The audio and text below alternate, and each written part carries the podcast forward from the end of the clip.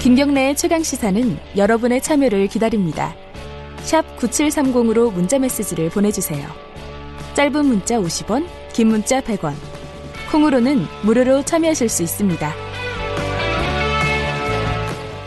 네, 방금 전에 뉴스 브리핑에서 마지막에 말씀을 드렸듯이 국민권익위원회가 공공기관 채, 공공기관의 채용 비리를 전수조사했습니다. 그래서 지금 182건을 어, 적발을 했고요. 근데 이 중에 뭐 여러 가지가 섞여 있다고 합니다. 친인척 특혜 채용도 있고 정규직 그 전환과 관련된 비리도 있고요. 이게 어 우리가 보통 생각하고 있었던 예상했던 것보다 많은 걸까요? 적은 걸까요? 어, 전반적으로 내용 좀 자세히 좀 알아보도록 하겠습니다. 국민권익위원회 김상연 청렴 총괄 과장님 연결돼 있습니다. 안녕하세요. 네, 안녕하십니까. 네. 어제 하루 종일 바쁘셨겠어요? 이거 네, 네, 네 그렇습니다. 발표하고 하시느라고. 네. 이게 어, 공공기관 몇 개를 대상으로 한 거죠? 네, 총 1,205개 기상 공공기관을 대상으로 했습니다. 이 그러면은 대략 산수로 따져 보면은 한 대여섯 기관 중에 한 군데 정도는 어, 채용 비리가 있었다 이렇게 볼 수 있는 거네요. 네, 그렇습니다. 근데 이게 작년 11월부터 3개월 동안 전수조사를 하셨다 이렇게 기사에서 봤는데요. 네. 이 전수조사를 하게 된 특별한 계기가 있었습니까? 네, 벌써 재작년이 되겠습니다.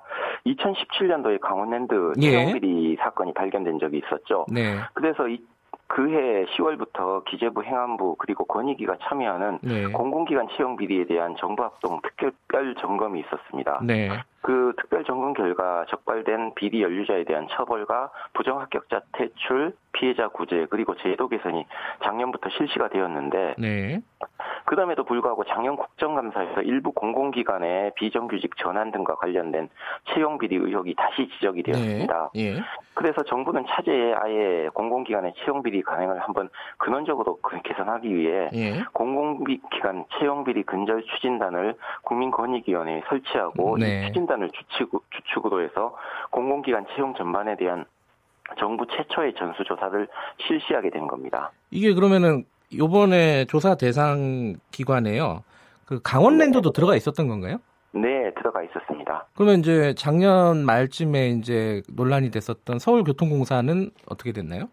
아, 네. 이번 조사 대상에서 원칙적으로는 다 포함이 되지만은 네. 그 서울교통공사를 비롯한 감사원 감사를 현재 수감하고 있는 네. 다섯 네. 개 공공기관 즉 서울교통공사, 음. 인천국제공항공사, 네. 한전 KPS, 토지주택공사, 예. 산업인력관리공단은 조사 기, 대상 기관에서 제외됐습니다. 아, 그거는 이제 네 감사원 감사가 실시되고 있어 아. 중복 조사 문제가 이제 제기되기 예. 때문에 그렇습니다. 그러니까 감사원의 그 조사 결과를 기다려야겠네요. 서울교통공사 네, 같은 경우는. 네. 근데 이게 제가 실무적으로 어떻게 이루어지는지 좀 궁금해서 여쭤보는 건데요. 이게 네.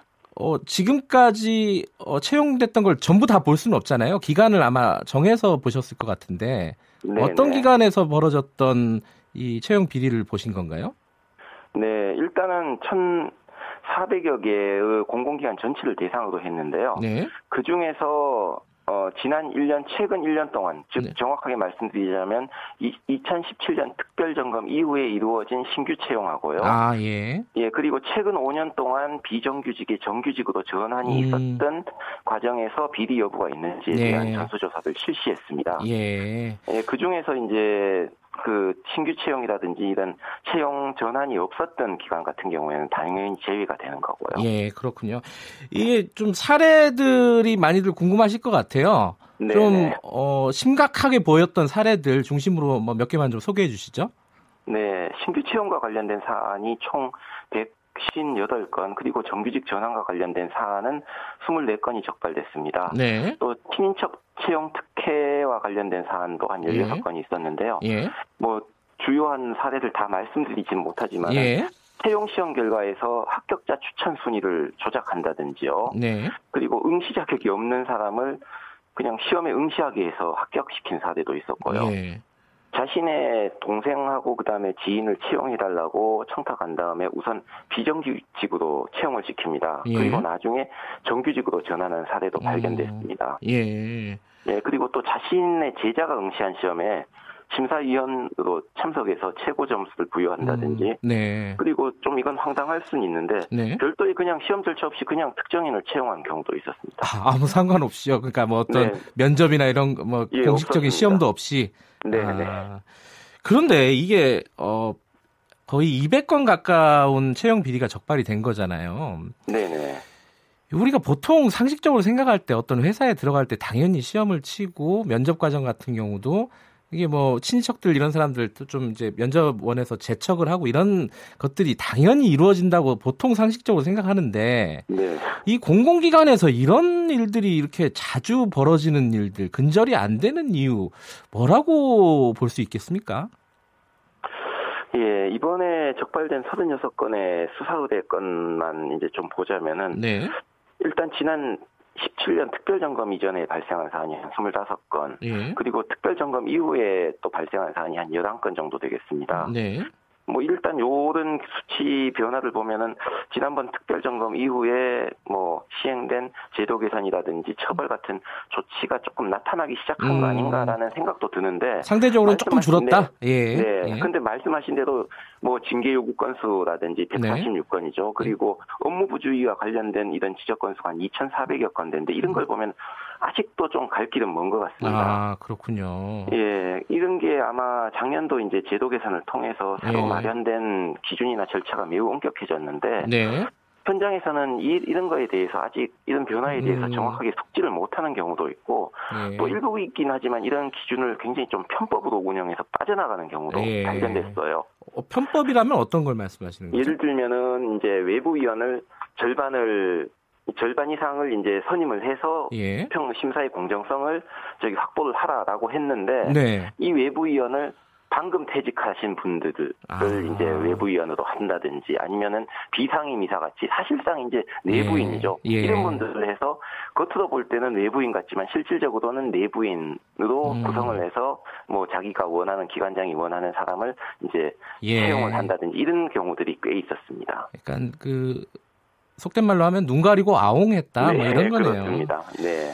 근데 이게 아까 말씀하신 대로 이제 상대적으로 숫자는 조금 줄었지만은 그래도 여전히 이런 편법 네. 불법들이 벌어진다 벌어지는 이유가 네. 아마 처벌에 대한 어떤 어, 부담이라든가 이런 것들이 적어서 그런 거 아닌가 싶다는 생각도 드는데 요번에 네. 적발된 사람들은 어떤 처벌이나 뭐 징계나 이렇게 받게 되는 건가요? 네, 임원 같은 경우에는 수사 의뢰가 된 사안입니다. 여기에서는 즉시 업무에서 배제가 되고 예. 수사 결과에 따라서 해임되게 됩니다. 아하. 예, 그리고 일부 기관 같은 경우에는 자체 사규에 따라서 해임 외에도 네. 정직이나 감봉 같은 추가적인 징계를 받는 경우도 있을 수가 있고요. 예. 그 직원 같은 경우에는 이제 채용 비리도 징계가 요구되면은 즉시 업무에서 배제가 되고 네. 검찰에서 기소가 되면은 사규에 따라서 면직됩니다. 아하. 또 기소가 되지 않는다고 해도 사안에 따라서 사안의 네. 경중에 따라서 파면이나 해임, 정직 감봉 등과 같은 징계를 받게 됩니다. 근데 이게 만약에 그 회사에서요, 그 공공기관에서 네. 징계 같은 것들을 제대로 안 한다. 이게 원래 뭐좀 네. 제 식구 감싸기 이런 게 있지 않습니까? 네네. 그렇게 되면 사후적으로 어떤 조치도 가능한가요?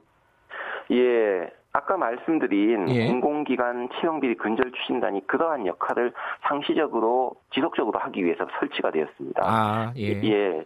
만약 이 올해 같은 경우에 재작년에 했던 특별 점검 그리고 올해 정기 전수 조사에서 반복적으로 지적된 기관들이 있을 있을 있겠지 있겠지 예. 않겠습니까? 네. 이런 기관들 같은 경우에는 아예 취약 기관으로 저희들이 음. 지정을 해서 또 한 번 금년 중에 또 한 번 이 채용 절차라든지 체계 네. 전반의 문제점이 무엇인지 그리고 네. 이런 이번 적발된 사안에 대해서 처벌이 제대로 확행이 되었는지 예. 문제점은 뭔지에 대해서 한번 보고 만약에 그러한 처벌이라든지 저희 우리 정부가 제시한 제도 개선안들이 확정되지 않는 경우에는 예. 그에 대한 책임도 확보를 할 예정입니다. 예, 그러니까 권익위 등에서 어, 사후적인 조치도 계속 모니터를 하니까 어물쩍 네. 넘어가면 안 된다. 예, 네, 이런 말씀이시고요. 네. 근데 몇 가지 궁금한 게 있는데 하나는 요번에 이제 그 채용 비리에 연루된 기존의 임직원들은 뭐 징계를 받거나 뭐 면직이 되거나 뭐 이렇게 절차를 밟겠지만은 그런 부정한 방법으로 채용이 된 당사자들 있지 않습니까? 네. 그 사람들은 다 어떻게 되는 거예요? 네. 일단 부정합격자 본인이 이제 검찰에 기소될 경우에는요. 네. 이 경우에는 이제 채용 비리 직접 가담자에 해당이 됩니다. 네. 그렇게 될 경우에는 이제 사규에 따라서 즉각적인 퇴출 절차가 시작이 됩니다. 음. 즉그 직장에서 이제 나가야 되는 거죠. 그러니까 기소가 될 그리고, 경우에는요. 네, 예. 그렇습니다.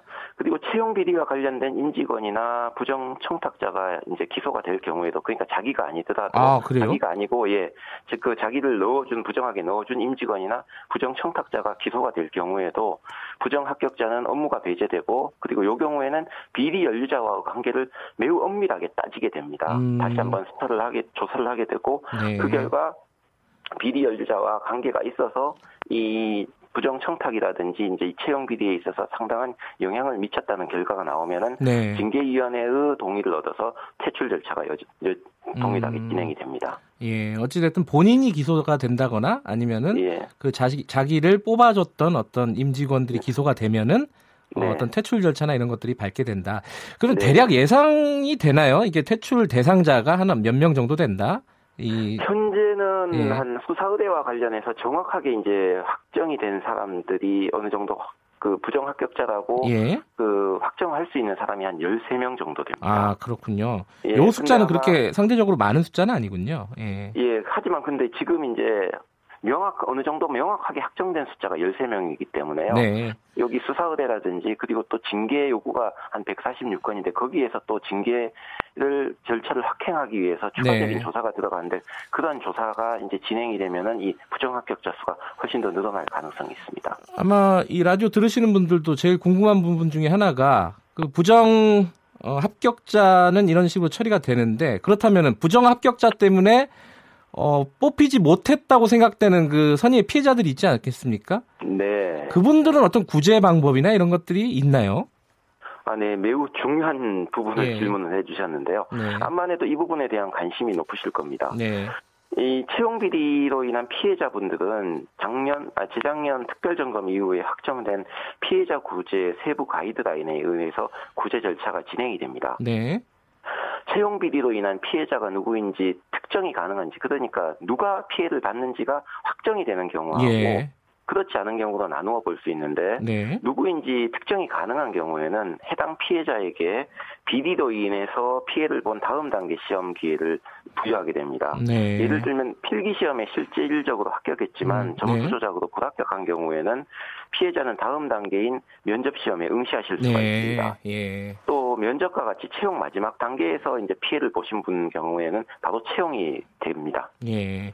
근데 그리고 예, 예. 네. 피해자가 누구인지 특정되지 못하는 경우에는 네. 그 피해를 본 대상자 그룹 전체가 부정행위가 발생한 단계 시험부터 시험 경쟁 시험에 참여할 수 있게 됩니다. 예.